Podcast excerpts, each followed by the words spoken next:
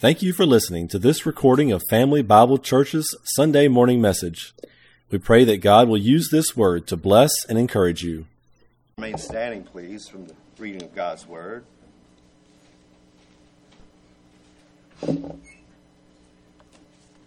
I'll be reading from the Gospel according to Matthew in chapter 25, and I'll be reading verses 14 through 30. For the kingdom of heaven is like a man traveling to a far country, who called his own servants and delivered his goods to them. And to one he gave five talents, to another two, and to another one, to each according to his own ability. And immediately he went on a journey. Then he who had received the five talents went and traded with them, and made another five talents. And likewise he who had received two gained two more also. But he who had received one went and dug in the ground and hid his Lord's money. After a long time, the Lord of those servants came and settled accounts with them. So he who had received five talents came and brought five other talents, saying, Lord, you delivered to me five talents. Look, I have gained five more talents besides them. His Lord said to him, Well done, good and faithful servant. You were faithful over a few things. I will make you ruler over many things. Enter into the joy of your Lord. He also, who had received two talents, came and said, Lord, you delivered to me two talents. Look, I have gained two more talents besides them. His Lord said to him, Well done, good and faithful servant. You have been faithful over a few things. I will make you ruler over many things. Enter into the joy of your Lord.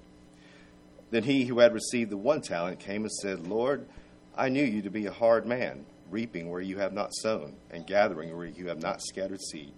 And I was afraid, and went and hid your talent in the ground. Look, there you have what is yours. But his Lord answered and said to him, You wicked and lazy servant, you knew that I reap where I have not sown, and gather where I have not scattered seed. So you ought to have deposited my money with the bankers, and at my coming I would have received back my own with interest. So take the talent from him, and give it to him who has ten talents. For to everyone who has, more will be given, and he will have abundance. But from him who does not have, even what he has will be taken away. And cast the unprofitable servant into the outer darkness. There will be weeping and gnashing of teeth. And may the Lord add his blessing to the reading of his word.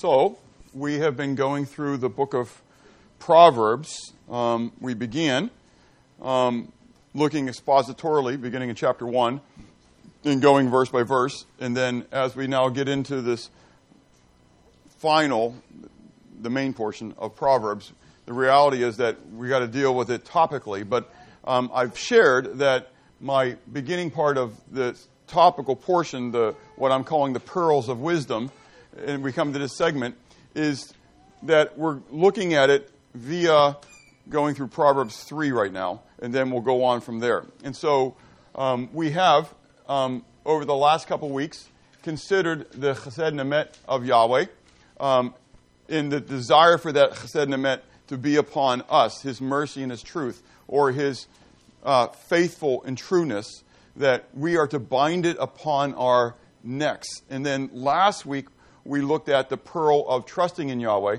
and saw that when we're trusting in Yahweh with all our heart, it really is a statement about whether we truly have confidence in His chesed and emet. We're going to be looking to verse 9 and 10 today, so I'd like to begin reading at verse 5. Okay, and Jimmy's reading is going to come up in just a moment. But Proverbs chapter 3, beginning at verse 5 says, Trust in Yahweh with all your heart and lean not on your own understanding. In all your ways acknowledge him, and he shall direct your paths. Do not be wise in your own eyes. Fear Yahweh and depart from evil. It will be health to your flesh and strength to your bones. Honor Yahweh with your possessions and with the firstfruits of all your increase. So your barns will be filled with plenty, and your vats will overflow with new wine. If we really, honestly, fully, truly trust in Yahweh, acknowledging Him in all our ways. The chief way that we're going to do that by revealing a confidence in the chesed nemet of Yahweh is when we honor Him with our material resources. Our material resources. We'll talk about that in a moment. Matthew 6, 19 to, the, to 33 is in the midst of the Sermon on the Mount, and Jesus is, begins talking about laying up your treasures. You got two places that you can lay them up, right? You either lay them up on earth or you lay them up in heaven. If you lay them up on the earth, we're told, Jesus says, the moth, the rust, thieves are going to what? They're going to, they're going to steal it and it's going to be corrupted. But if you lay it up in heaven, it always remains. Jesus then said on that, before we get to the, the part that you think I'm going to go to, where it says there, right? And that is, he says, if then, therefore, that which brings a twinkle to your eye is darkness, how great is the darkness? There are things that bring a sparkle, a twinkle to your eye. It used to be, no, I understand Jesus Christ isn't my, my largest twinkle, right? But as a guy, it used to be talking about Steelers. Not so much anymore. Okay? But, but you know, if you brought up black and gold, because I bleed black and gold, right? If you bring it up, you're going to animate me, and we're going to start talking. Is that right, Zach? Even on job site. And so the, the reality is that we're going to talk. But the, the, the thing that ought to bring the sparkle to your eye the most is God Himself. The opportunity to have a relationship in intimacy with the God who created the heavens and the earth. Now, then, Jesus said, You can't serve what? Two gods, two masters. You can't. You're going to love the one and hate the other. You're going to serve the one and despise the other. You can't do both. There is no standing on the fence. You're on one side or the other. And you will reveal by your lives which side of the fence you're on. If you're on the side of worshiping and serving mammon, mammon literally is the things that money buys. It's not money itself, it's the things that money buys. That's what it is. We would bring it into our, our terms today, our colloquialism, and call it materialism.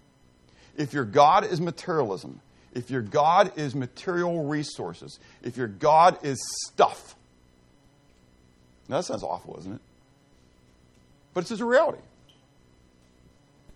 Romans 6 tells us you are a slave to one to the one you what? To, the one you serve, the one you obey. And so if you're on this side of the fence, materialism side, what am I going to see in you? I'm going to see somebody who is working and working and working and working and working and working and working and working really hard and working three jobs and working ten jobs in order that they would be able to get what? More stuff. But if you're on this side of the fence, so you guys are materialists. Anyways, a bunch of liberals. Anyways, okay. So, but if you're on this side of the fence, right, then the reality is that your desire is to worship Yahweh. Your desire is to worship Christ alone right? And so, therefore, what am I going to see in your life? Not just spreading the word, not just spreading the word. You're going to have a desire for yourself to have a bigger piece of the pie. Now, I don't mean that pridefully and selfishly, but get it? You're going to want to spend time in His Word. Why? So that you could get to know Him better. And then the more you know Him, then you're right, Chris, what's going to come out? fruit of the Spirit, you're going to just start talking about Him. It's just going to become natural. Does it make sense? Just like it's natural, for example, if you, you are so big into the stock market, and I'm not saying there's anything wrong to, to, to, to, to deal with that stuff, but if that's all you are, I mean, you've met people like that, right? When you get together, what do they like to talk about? Stock market. I mean, talk about animation, that's all about them, right? But if it's only a toll, it's only a, a toll. But this is reality. So, you honor God the most in how you use your material resources. I had Jimmy read the passage this morning. Doesn't sound like it was anything to do with Proverbs, but it was intentional and purposeful. Because Jesus gives that parable about a master, and in the, in the, in the analogy, who's the master? God is. Okay? So a master goes away, but before he goes away, he gets three of his stewards or his servants together, right? And he gives to each one of them one five, one two, one one. Does anybody remember in the reading how he gave it to them? Good job, Steve. According to their ability. According to their ability. He didn't overtask the guy with one. He didn't expect the guy with one to get what? Five. Does it make sense? He knows each one of us. He knows what we're capable of. To whom much is given, much is required. To whom least little is given, little is required. Make sense? But God expected something from each one of them, and what did He give them? He gave them material resources. He gave them talents. Now, talents at that time were sil- was silver and that kind of stuff, but it comes over really nice into our language, right? When we think about talents, because it isn't just money, as we're going to see, it's resources. You honor God in the use of your material resources. Primarily, we're talking about finances, but that extends into everything that I theoretically own. I said theoretically because I don't own anything mindset I am only a steward. The master owns everything, and he gives me of his assets for me to steward for his glory. So that when he comes back, I keep nothing. Do you get it? I mean, how much, you know, the, guy with five, you know, God comes back, or the master comes back and he says, Well, here's the five you gave me.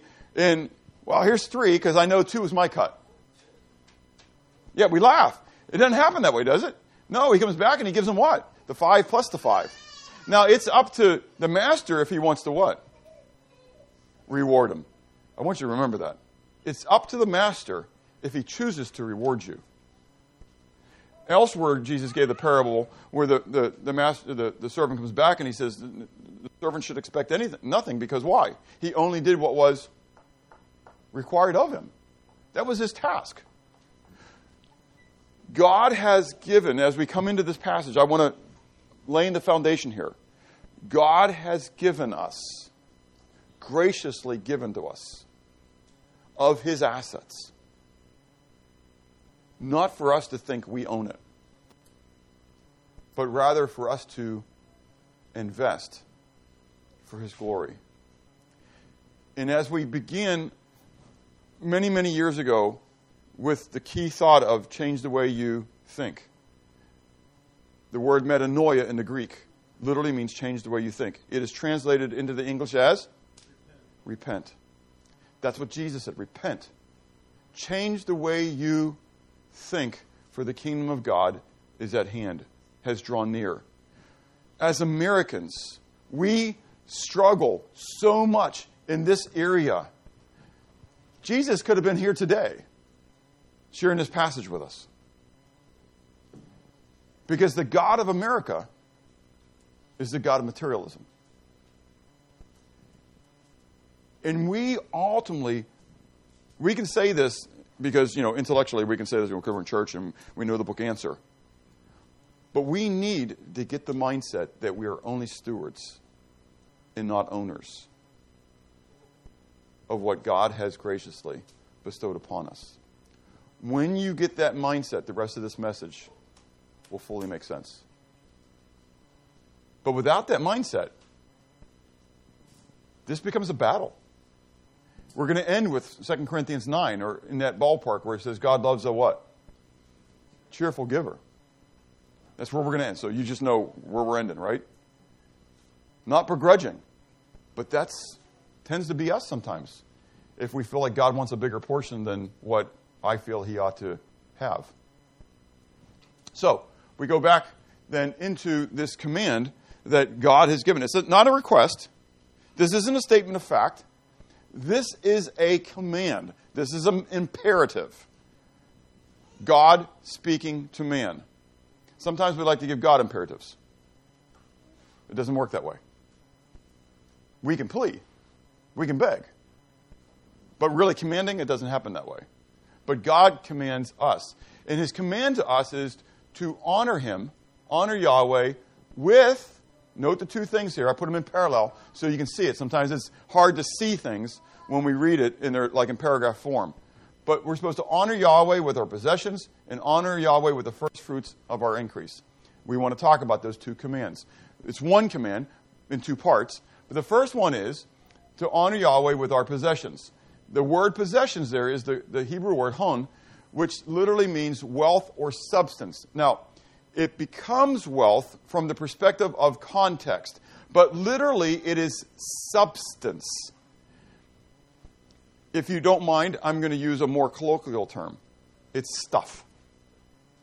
It's stuff. It's substance. Because you're going to see in some passages as we go through this, and we got a lot of passages, and I, I forgot I want to do this. So, um, Justin, you want to help me out?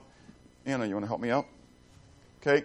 I think I made 24 copies. So, like, give every family one or two or whatever, okay? So, you, are going to want these, okay? Um, I sent these out for you guys on Zoom as well. This went out via email.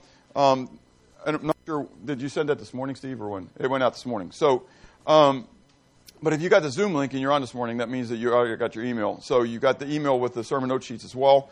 Um, so, there are um, two pages, front and back, one page, one piece of paper, um, with these these verses. Okay, we're going to go a lot of verses. Okay, a lot of verses. Okay, fine print, yes. And so, anyways, so they're there, and I'm going to use this a lot. Okay, I have some on the screen. And so I'd love to have you turn in your Bible. So you can look ahead if you want to look at it in your Bible. I'm really good with that. But because I know I'm going to fly like the um, um, the the FedEx, yeah, the FedEx commercial. Anybody remember those FedEx commercials? That's what I'm going to feel like. So you can do this on YouTube later. Slow down the video and listen to what I really said. Okay. Um, see if there's any backmasking going on. All right. So um, this term is best understood from Ezekiel 27. Okay. So you have it on your sheet. Okay. Ezekiel 27. This is where um, Yahweh is is discussing with Israel um, regarding their dependence upon Tarshish and Tyre, okay? And now he begins to, to literally speak specifically to Tyre as well, okay, in this, and you're going to see Tarshish. And so, um, in, in it, Tyre, you need to understand that Tyre was the, was the traders of the day. Um, they were wealthy monetarily because everybody would trade through them, okay? And so that's the context of where we read. So, Ezekiel 27, beginning of verse 12. Tarshish was your merchant because of your many luxury goods. So you can see I got that in green there, bold. That's our word. Luxury goods. You could put in the word stuff because of your much stuff. They gave you silver, iron, tin, and lead for your goods. Javan, Tubal, and Meshech were your traders. They bartered human lives in vessels of bronze for your merchandise. Those from the house of Togarmah traded for your wares with horses, steeds, and mules. The men of Dedan were your traders. Many isles were the market of your hand. They brought your ivory, tusk, and ebony as payment. Syria was your merchant because of the abundance of goods you made. They gave you for your wares emeralds, purple, embroidery, fine linen, corals, and rubies. Judah and the land of Israel were your traders. They traded for your merchandise wheat of minnith, millet, honey, oil, and balm. Damascus was your merchant because of the abundance of goods that you made, because of your many luxury items. With the wine of Helbon and with the white wool, Dan and Javan paid for your wares, traversing back and forth. Wrought iron, cassia, and cane were among your merchandise. Note what, what we're getting here is there's a widespread, it isn't just money. This is a widespread of things. Make sense? These are, again, material goods. Okay? Um, where was I at? Verse 20. Dedan was your Dedan was your merchant and saddlecloths for riding. Arabia and all the princes of Kedar were your regular merchants. They traded with you in lambs, rams, and goats. The merchants of Sheba and Raamah were your merchants. They traded for your wares, the choicest spices, all kinds of precious stones and gold. Haran and Canneh, Eden, the merchants of Sheba, Assyria, and Chilmad were your merchants. These were your merchants in choice items purple cloths, embroidered garments, chests of multicolored apparel, and sturdy woven cords which were in your marketplace. The ships of Tarshish were your carriers of your merchandise. You were filled with. You were filled and very glorious in the midst of the seas. Your oarsmen brought you into many waters, but the east wind broke you in the midst of the seas. Your riches, again, you could put in your what? Your luxury goods, right? Your stuff, wares and merchandise, your mariners and pilots, your caulkers and merchandise, all your men of war who are in you, and the entire company which is in your midst, will fall into the midst of the sea on the day of your ruin. And then he's getting into a little bit of the prophecy. I'm going to end it there. You can continue on seeing the very last thing. It comes up again. But enough to get us to understand the concept, the fullness of the concept of this word, okay? It doesn't mean just money. It's materialism. It's your material resources. It's your stuff. Make sense? People say, well, you know, Americans, we got it rough. It'd be better to be in Africa or in, in Asia where they don't have much. Do you know what? No matter how, what you have, you still start to become what? Possessive of it. So it doesn't matter, again, if you got one talent or if you got what? Five talents. You're still required to do what? Go and invest. Go and use it. You may not be required to make the millions or to, to do whatever with your stuff that the guy with five is. But you're still required to take that merchandise, to take that material resources, and to use them for what? God's glory. That's exactly right. The meaning of the term, the usage of the term. I break this into two. As, I, as I've gone through all these things, remember I shared in Sunday school that we're learning how to do inductive study, but when I teach, I teach deductively because I've already done my inductive study. I've put it together and, and kind of brought it, and now I'm bringing it back to you. And, and it's, well, that's really what it is. It's like the mama bird feeding baby birds, right? I mean, I'd rather eat the worm than eat the regurgitated worm. Anyways, and so, or steak, you know, I'd rather eat the steak than the regurgitated steak, right? But this is what's really happening, okay? So I bring it back, and since I like outlines, I think in outlines. It's just kind of how it plays out for me. I just, everything comes back in an outline, okay? So, in my mind, I broke it into two, two areas. There's the futility of trusting in wealth. Note, I'm changing my term here. The, because, again, it becomes used as wealth in certain scenarios, right? So, the futility of trusting in wealth. So, Proverbs 10, you're going to have these verses on your sheets as well, and uh, these three are going to be up on the screen. But Proverbs 10, verses 15 and 16 states, The rich man's wealth, okay, and so the rich man is a man of Osher or Asher, okay? And that literally is a man of wealth, of money wealth, okay? So a share is literally talking, when we talk about wealth, we're talking about money richness, okay? So you're going to see some of these words play out as we come through there. You're going to see a lot of these words I've got highlighted and colorized and stuff like that. It helps me as I study, and I can look at these things and I can see how trends are being brought out, words are being brought out and used, okay? And so I thought, decided to let you see that as well. Hopefully, it would help some of you if you're just as visual oriented as I am. The rich man's wealth is his strong city. The destruction of the poor is their poverty. The labor of the righteous leads to life. The wages, tabua, we'll talk about that word in just a moment, of the wicked to sin. Parallel passage to that is in Proverbs 18, verse 10 to 12. The name of Yahweh is a strong tower. The righteous run to it and are safe. The rich man's Osher is wealth, wealth is his strong city. And like a high wall in his own esteem. Before destruction, the heart of a man is haughty. Before chabod, honor, that's the, the word to honor God with your resources, right? This is our word. So, and before honor is humility.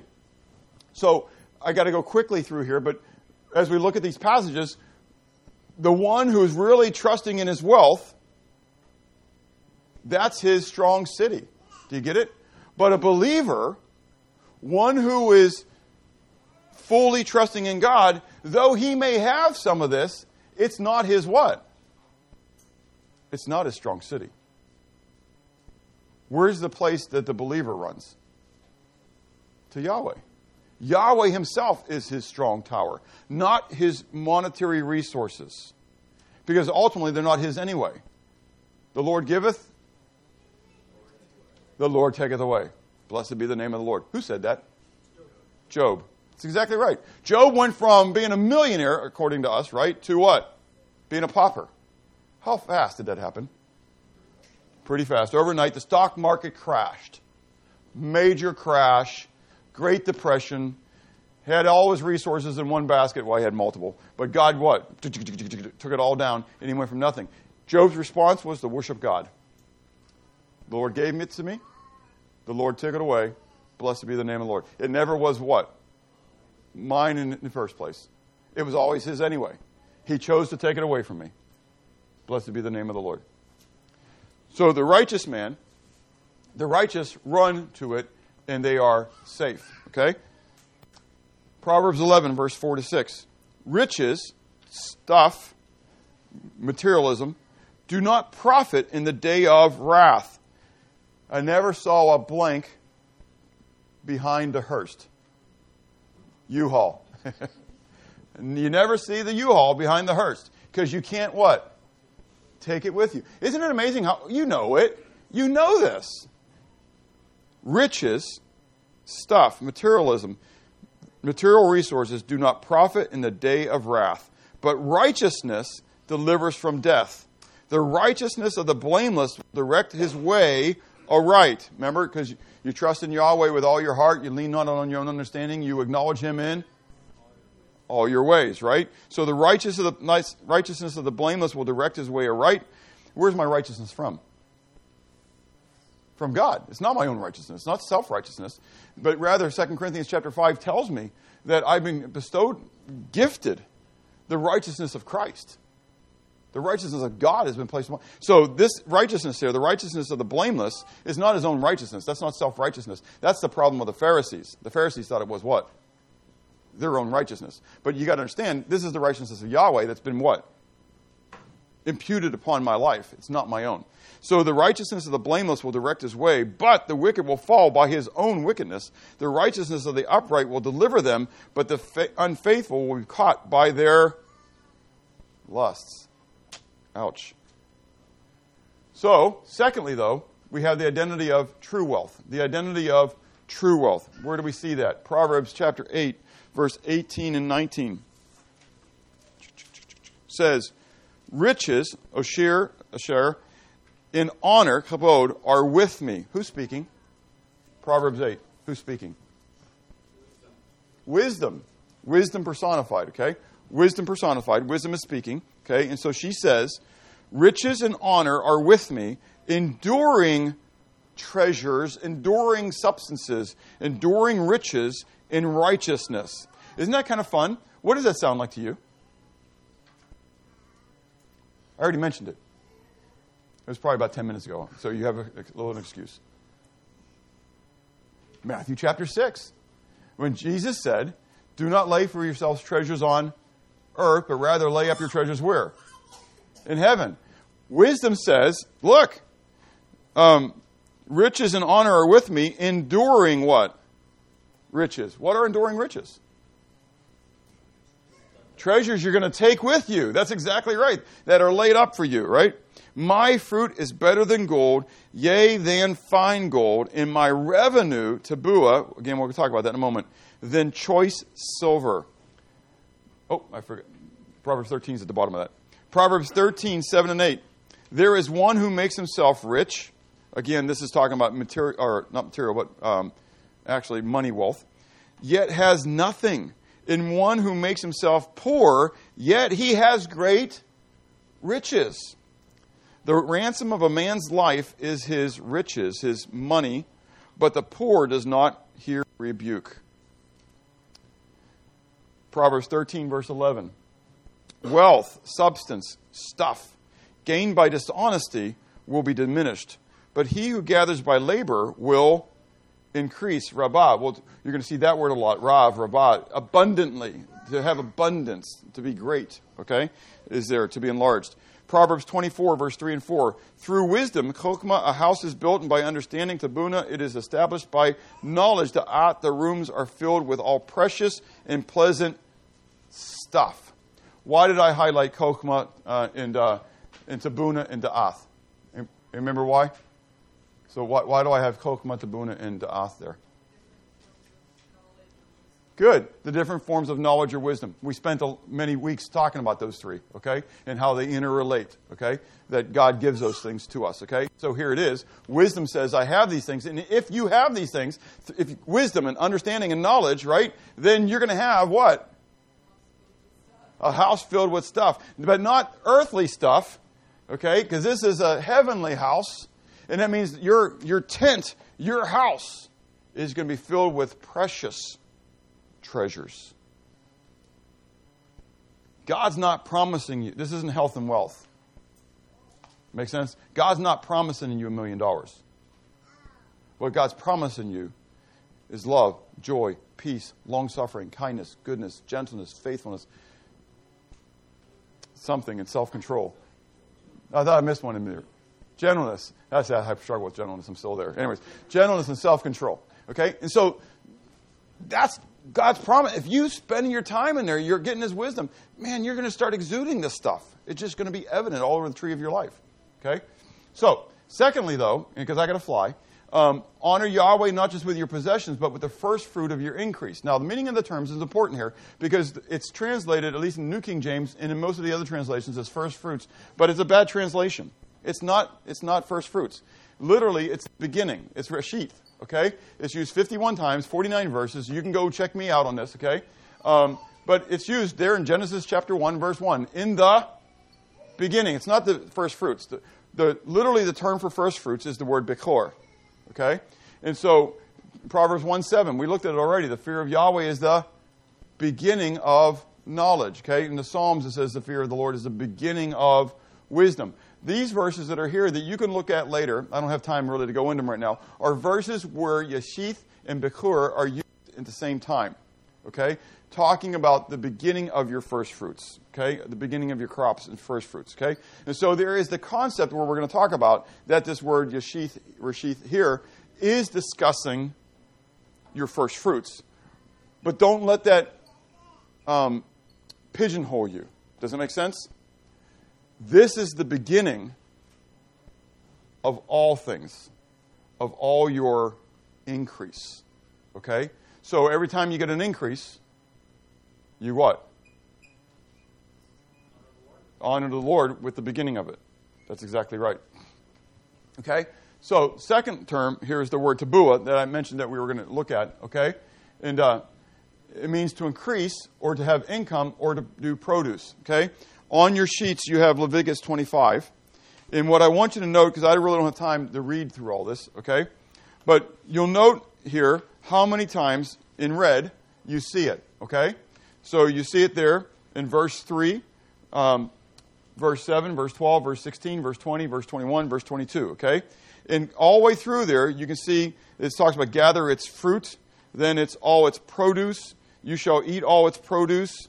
Um, the the year of the crops, nor gather in our produce. Um, it will bring forth produce and eat old produce until its produce comes in. Okay? So, literally, in this passage, what would you say it is? Literally, in this passage, what is it? Say again? Food, produce, crops. Okay? But again, that's because he's talking about bringing in those. Okay? So the again, the idea here, though, is that when, so I'm looking at you, Curtis, and you, you planted a crop of corn, right? And so what happened in, I don't remember, whatever time I came, April or May? When, when did I come out there? June? June-ish? Okay. What happened in that May, June time frame? Well, that, it was growing, okay? Well, what, what did you first see? You saw just a little sprout, right? Okay, and then you knew, whoo that kernel was what? It's sprouting. Okay, then what happened? It's starting leafing out, getting more leaves. All right, it's starting to look like something. But really, that wasn't what you're looking for because you weren't planning on using it as floss and you weren't using it as salad. Okay? So all of a sudden, start, something else started to happen. What started happening? It tasseled out. Ah, now tasseled out. They're thinking tasseled out. That sounds like graduation. So, so we're not talking about graduation tassels. We're talking about what? We're talking about the pollen that's on top of the ear of corn. Okay, or, or the stock, right? Okay, and then all of a sudden the fruit actually starts growing on it, right? And then there comes a time when the fruit is ready to what? Pick. Now you planted one kernel, didn't you? Were you hoping to get one kernel back out of that stock? Not at all. Does it, does it make sense? I mean, think about it. That's kind of silly, isn't it? Because then you never get any food because it's just a one for one. But when you plant that kernel, what are you hoping to grant? An increase. Yeah. So hopefully 300. Okay. So he's, he's got in his mind, he's got an amount that he's hoping for. Okay. But that of sounds like Jesus, right? About the, the, the, sower went out and sowed his seed, and some of it fell on a hard soil, some fell upon a stony soil, some fell upon a, the, the thorny soil. None of those really what? Produced. They didn't give a what? Increase. But some of them fell on good soil, and some of it produced 30 fold, 60 fold, 100 fold. The idea is uh, the, the, what? The increase. So it wasn't just the crop, it was the increase. So he went from one kernel to how many kernels? 300 kernels? So from all the, the ears of corn, really that's all we get from that is just 300 kernels. On one plant, 300 kernels though? One ear of corn is 300 kernels? Really? That's amazing. Sometimes you yeah, sometimes you get more one ear on a stalk, right? That's really a bonus. That's really kind of exciting. Okay? So so think about that, okay? That's your increase, okay? So just using an ear of corn as an illustration, he had a 300% increase. Am I saying that right? I hope I'm doing that right. Huh? 300 times. Yeah, 300 times. Yeah, I'm probably not saying it properly. But you get what I'm saying. That's his increase. So, according to this, he's supposed to begin giving based upon that increase. Do you get it? That's the idea. That was his crop. And so that was his increase. Now, other than Curtis, because that's really not his main life, livelihood anyway, right? How many of you are farmers? Now, Sherry, you used to be out there, right? Okay. But you guys, you still, you did cattle, and, and the corn was on the side because it was helping to feed the cattle and that kind of stuff, okay? The reality is none of us are farmers. We don't live that agrarian lifestyle as a whole, okay? That's hard for us to comprehend. So you got to take this and you got to bring it back, right? Every time that you get what? Paid money somehow, it not necessarily paid. Because sometimes it's what? No, it's not. Well, someone gives it to you, but it's not pay. Pay in my mind means it's a wage. I earned it. And so you may gift it to me. Okay? Illustration. Many, many years ago, there was I had a redneck mentor. Okay? And so I was his mentor spiritually, and he was mine rednecking once. So, but no, I, I, joke about that. But I praise the Lord for him because he taught me how to fish and hunt, and was great, and you guys know that, right? So I was out. He taught me how to hunt, and I was out. I was using his overalls, his gun, his bullets. He sat me in a spot, and over the time, I, I learned which way the deer were coming, and so I went over the ridge, and I was sitting just by a pine tree. The very last day of hunting, I'm going to say this on tape, and, but I, anyways, I get myself in trouble. But this is a statute of limitation, hopefully. Anyways, I got three doe in one sitting. That flock heard whatever, I don't ever know idea what group of deer can call. Anyway, kept coming back. They just kept coming back for more. I mean, and literally, they were from the last time I shot was from me and to Brian. I mean, I mean, you know, and it's like, I mean, it saw me. It barked, it did everything, it did all this kind of stuff, and it still hung out for me to get meat. I believe in that. I believe in first fruits. I believe in the increase. I believe the beginning belongs to Yahweh. And so I knew that if the Lord gave me one that year, that I got nothing, technically, because it belonged to Him and it was going to be distributed elsewhere. I also knew I was using somebody else's bullets, somebody else's guns, somebody else's everything, right? And so if I got a second one, in my mind, who did it belong to? Greg. Because, really. And so, what a blessing it was. So, Greg comes down and says, I can't believe it. Man, you got two on your first one. I said, Well, I took a shot at a third one. And so we went looking, and sure enough, there she was. You know, she had two bullet holes in her because I shot her twice. Anyways, um, anyways, so that's another story. You can talk to me about it. But, anyways, but it was kind of cool. And he says, Oh, man, he said, I cannot believe this. He says, You know, this has never happened. Da, da, da, He says, Now the bad news. I said, What's the bad news? He says, You only got two bag limit. yeah, whoops. And I said, That's okay. That's okay. One of these are yours. He's, Oh, yeah, yeah, yeah. No, no, for real. For real. And then I explained this is what I believe.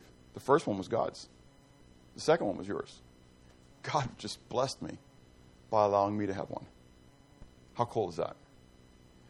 You cannot outgive God. Okay?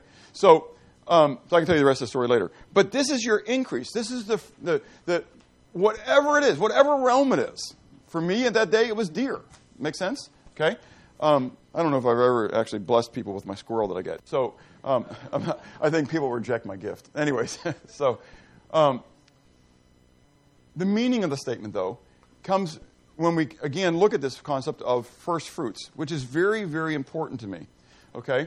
So it's going to start in Genesis 4, and you're going to see um, we don't really don't have any of our words in it that, from Proverbs 3, but it begins to build the foundation of where we're at. In Genesis 4 is um, they're kicked out of the garden, and we're told in the, that Adam knew his, Eve, his wife. She conceived, bore Cain. I've acquired a man. Okay, she bore Abel. But we want to pick it up in verse 3. It says, In the process of time, it came to pass that Cain brought an offering, and you can see it says Mincha, of the fruit of the ground to Yahweh. Abel also brought of the firstborn Bechor, from Bechor, of his flock and of their fat. And Yahweh respected Abel and his offering, the Mincha, but he did not respect Cain and his offering, Mincha. And Cain was very angry and his countenance fell. So many times, and again, I don't, this, I'm not going to lose sleep over this and I'm not going to fight you over this, okay? I'm not being pugnacious on this. But I believe this is true. And this is why I'm bringing this up, because I think we miss the intent of this passage. This has nothing to do with a blood sacrifice. Okay? Look at the terms. In Hebrew, there are multiple terms for sacrifices. Okay? In a she is an offering made by fire. An olah is a is something that is wholly given over to destruction. In the book of Leviticus, a burnt offering is an olah. If an offering is then made by fire, it is an ashi. The th- fellowship offerings are minchas. A generic offering is a korban. Okay? There is then zabach. Zabach is the word to slaughter. So, like if you're just having a barbecue, and, and, you, and you, so you're going to slaughter, it's a zabach. Okay? So there are multiple terms in the Hebrew to discuss what an offering is. If this was all about a, a blood offering, okay, that Cain's wasn't accepted because he didn't offer a blood sacrifice, then it would have been an olah. It's not an olah. Painfully, painstakingly, we're told they brought a mincha. Abel brought a what? A mincha. If Abel brought an olah, I'm, I'm with the, the, the, the, the, the common translation, okay, the common interpretation. But everything is a mincha. Here is the key for it all. Abel brought the firstlings of the flock. He brought the beginning. He brought the first fruit. He bought, brought the best. What did Cain bring? Some of. No, no, well, not, uh, so you're focusing on that. He, remember, Cain was a tiller of the soil. Abel was a herdsman. They each brought of their in, increase. That's exactly right. He just brought leftovers. He didn't bring him the firstlings, the first of the of the of the of the crops. The, didn't bring God the best. He brought God the leftovers. Do you see where we're going with this? God doesn't want your leftovers. That's why we don't pass a plate. It's not a matter of uh, forcing people to put money in a plate. If this isn't an act of worship, the reality is it doesn't belong to God. You shouldn't come to God. I mean, because you're not going to buy God off. There's a box in the back. If you want to worship God by, by giving to His work, you can do that, and many of you do. But again, it's going to be a reflection of your heart and your relationship with Him of what you want to do with the resources which He's blessed you with. And far be it from the church to extort the people to, to do that. Second Chronicles 31, you can see how long this is, okay? Again, don't have time to get into all this, but if you look at the passage, where I want to really highlight is that Hezekiah was um, appointing the priests and Levites, okay, to do their job, okay? That the, Israel had gotten away from bringing in the, the, the, their, their, their tithes and offerings. And so he, uh, Hezekiah um, gets back to it, gets the people back to it. And look down into verse 5. As soon as the commandment was circulated, the children of Israel brought in abundance, that's our word rabah that I talked about earlier. They brought in abundance the first fruits, the beginnings of grain and wine, oil and honey, and of all the increase. So they brought the beginnings of the what? Increase. Do you see where this plays plays out now? The increase of the field, and they brought in abundantly, again, Rob, the tithe of everything. Now all of a sudden we have this beginning of the increase being tied to what? A tithe. Okay? Literally, the tithe means what? A tenth. Okay? That God says He wanted the first tenth. And again, I'm not preaching on tithing right now. I'm, I'm, what I'm preaching on is honoring God with your material resources. Okay? But this is what God has said and how He wants to be honored with your material resources. Okay? They brought abundantly the tithe of everything, and the children of Israel who dwelled in the cities of Judah brought the tithe of oxen and sheep, also the tithe of the holy things which were consecrated to Yahweh. Okay? Drop down to verse 10. Azariah the chief priest from the house of Zadok answered Hezekiah and said, Since the people began to bring the offerings into the house of Yahweh, we have had enough. Sabah. We've been satiated to eat and have plenty, Rav, abundantly more left for Yahweh has blessed his people, and what is left is this great abundance. They had these heaps growing. They, the people were bringing it in. There was so much, they had heaps. Do you remember what happened in the days of Moses when he was asking people to bring for the tabernacle? They had to tell them to stop because they wanted to honor Yahweh with their material resources. When God is working, there is never a lack for his work. Does that make sense? Got to fly. The promise is twofold. Not spending a lot of time here. It's pretty simple. So your barns will be what? Will be filled. Say that with me. So your barns will be filled. How many of you have a barn? You do have a barn back home? Oh, you guys got a barn. What? Is it a real barn or is it a shed? Oh, okay. You got a barn or a shed? It's called a pole barn. Ooh, okay, good. Okay. Your barns will be filled with a satiating amount, plenty. And your vats will overflow with new wine. Now, my mom would love that part, okay? And um, she, they, they used to make their own wine down in the, in the basement. And so um, she would just love the fact that it was happening, okay? And so, but those are promises. Now, again, most of us don't have a what? A barn. We don't live in the agrarian lifestyle, and we're not making our own wine. What does it mean? God's promising that He will always meet your what? Needs. Malachi 3. This is, you realize this is the only place where God says, test me, tempt me, try me. Because it says in Galatians that we're not supposed to what? Tempt God. You know, hold him in contempt. But God says, this is one area you can do it. Test me on this one. Try me on it. Will a man rob God? Yet you have robbed me. But you say, In what way have we robbed you? In tithes and offerings. You are cursed with a curse, for you have robbed me, even this whole nation. Bring all the tithes into the storehouse, that there may be food in my house, and try me now in this, says Yahweh Sabaoth. If I will not open for you the windows of heaven and pour out for such you on you such a blessing, there will be not room enough to receive it, and I will rebuke the devourer.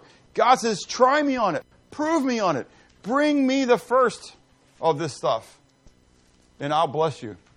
2 Corinthians chapter 9. Again, I don't have time to go through all this. You can read these. These are plenty of verses on here for you to look at. He who sows sparingly will also what? Reap sparingly. But he who sows bountifully will also reap bountifully. God says, let each one Give as he purposes in his heart, not grudgingly or of necessity, for God loves a cheerful giver. And then God is able to make all grace abound towards you, that you, always having all sufficiency in all things, may have an abundance for every good work. God will make sure that you always have enough resources to bless other people for every good work. He's not promising that you're going to have all enough so you can get all the greedy stuff that you want. He's going to bless you so you can bless others.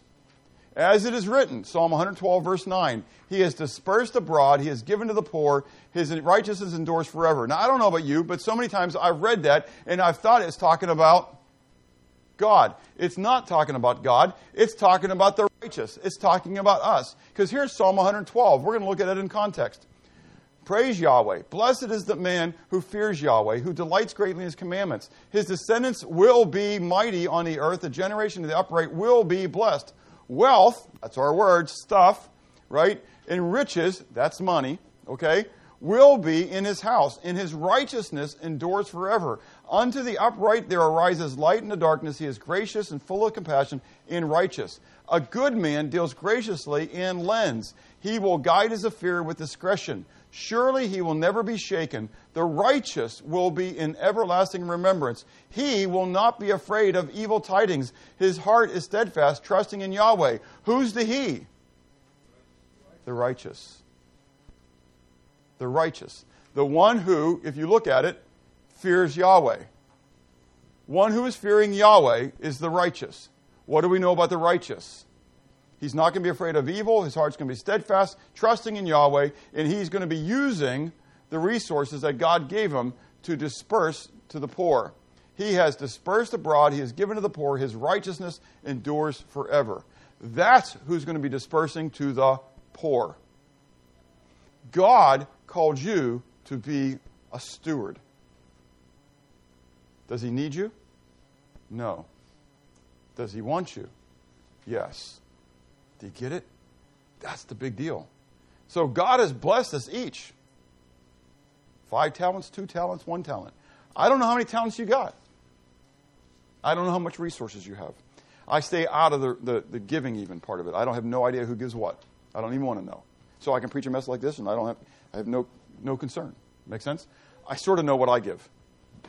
Does, does that make sense? But I'm getting old, and so sometimes I even forget. So, um, but the reality is, I don't want to know, but you do. So, who or what is the priority in the use of your material resources? Would Yahweh accuse you of robbing him? Would your profit and loss statement be a testimony to your trust in Yahweh or your trust in yourself? To whom do you look for wisdom and guidance in the distribution of the resources that God has entrusted you? Do you look to the world? Why? Who gave it to you? Real quick, very quick illustration. I was just sharing this with Justin the other day. Some of you know this. So, I haven't had a retirement account for many, many, many years. Seven kids, started the church. When we first started the church, we got $200 a month, $200 a week. I can't remember. It was very, anyways, but God provided. God just continued.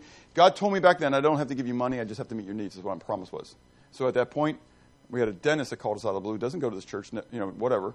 Calls out of the blue, said, hey, the Lord laid on our hearts to, to give free dental coverage to somebody, and he put, a, put you guys on our heart. Would you guys accept free, free dental coverage? You know I have seven kids. Yeah. Well, praise God. And so, anyways, I, I won't go, just, you, you get it, okay? A couple years ago, about five years ago, six years ago, God put on my heart that it was time for me to put some money aside um, for retirement. Not a lot, but it was going to start the process. So I called every CPA I could find. I didn't. What did I do? If God was challenging me to do it, I started praying. And so I went to the internet, okay? But I was praying, Lord, lead me and guide me. And He did, okay? And so you can talk to me later about it because I'm, I'm not a CPA and I don't want to share all that. But he led me to this one site that spoke to me and how I think and gave me all the details that I needed, all in one thing. I mean, you could look at who the account manager is, you can see where the account manager was in the past, you can see the other accounts that he's involved in, how those things did, whether they tanked, whether they didn't tank, how they grew, all this kind. Anyways, if you know me with my math side, this spoke to me. I mean, every, all the details were there. and I invested. All I can, I'm just going to share, I'm not going to share how much, okay, over the brief period of time. But a couple months ago, I took out into cash, because I can't do that because it's an IRA, right? I took out into cash the money I've invested. I have more money in the mutual funds than I have in the cash. Are you tracking what I'm saying? The money that's being, still being invested is not money that I had when I put in. Now, I'm not, that's God. Do you get it? God can do that. Who are you trusting to guide you and direct you? If you're trusting in man, you'll get the results of man. If you're trusting in God and He wants you to do something, he, uh, being a steward of His funds, I felt like it was time that He wanted me to do that. So I did it. Finally, then, is there a need to change the way you think and therefore change the way you act? Let's pray. Father, thank you for your goodness to us. Thank you, Lord, that you have provided for our needs and even our greeds. But God, you desire for us to be a steward of resources for your glory. Help us to be faithful in doing that, Lord, to distribute those resources, not for our own benefit or for our own glory, but for yours. Lord, I pray that if anybody is here today and that has not been a part of their life, Lord, that you would challenge them in it and that they would this day lay it aside to you that they want to honor you as you want to be honored to your glory. In Christ's name, amen.